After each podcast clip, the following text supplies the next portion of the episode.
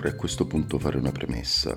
In genere le premesse vengono fatte prima di cominciare.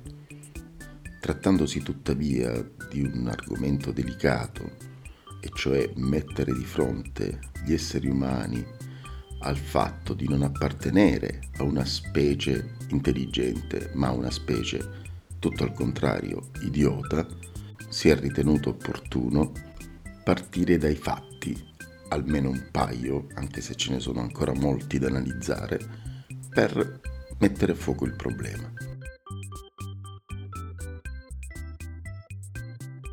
E veniamo alla premessa, ovvero che cos'è l'idiozia?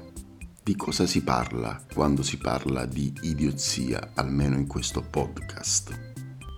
Quando due termini hanno significati simili o analoghi, in genere si prende in considerazione il valore differenziale, ovvero non la loro effettiva portata semantica, pretesa portata semantica, ma cosa li distingue. Flaubert, nel suo Dizionario dei luoghi comuni, sottolineava questa sorta di paradosso sostenendo che il cammello fosse quell'animale che ha due gobbe quando il dromedario ne ha una e viceversa. Ma veniamo al punto. Di cosa si parla, almeno in questo podcast, quando si parla di idiozia?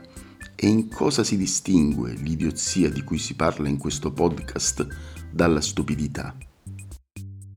Il dizionario online Treccani definisce l'idiozia come un atto di sconcertante stupidità. Nell'idiozia di cui si parla in questo post non c'è traccia degli atti di normale stupidità di cui noi esseri umani ci rendiamo artefici almeno un paio di volte al giorno nei giorni buoni.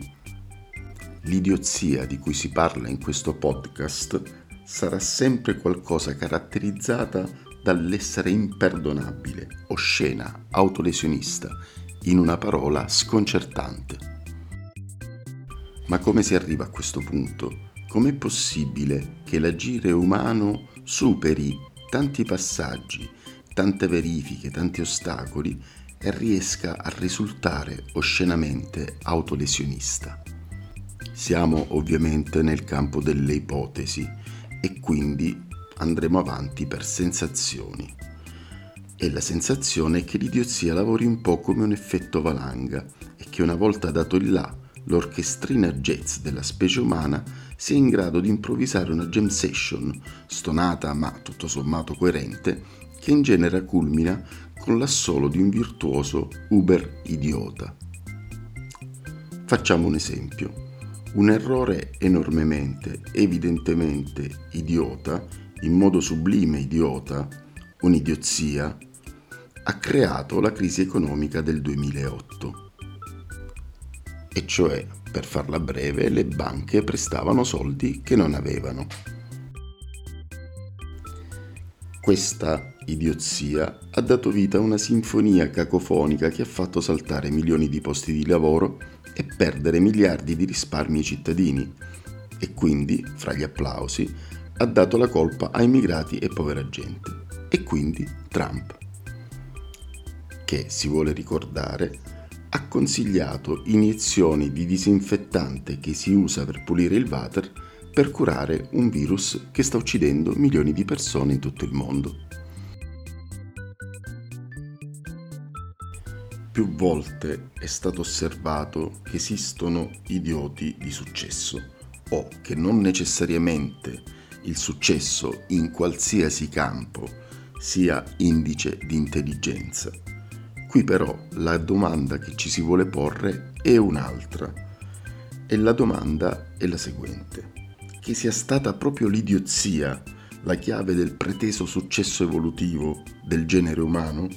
La vera strategia evolutiva del genere umano? Quello che noi chiamiamo genere umano in realtà è una specie, non un genere, e per essere più precisi, una specie animale. La famiglia di appartenenza è quella delle grandi scimmie, il genere, quello vero, è Homo, la specie Sapiens.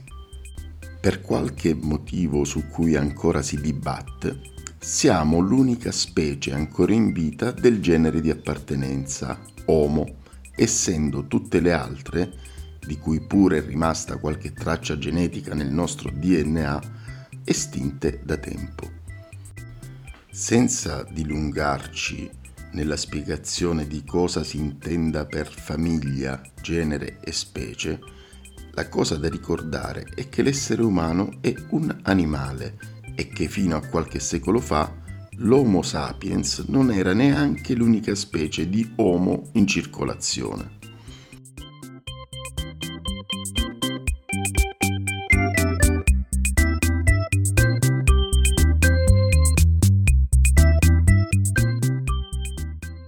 Bene, abbiamo messo a fuoco cos'è l'idiozia e abbiamo messo a fuoco cos'è il genere umano, la specie umana.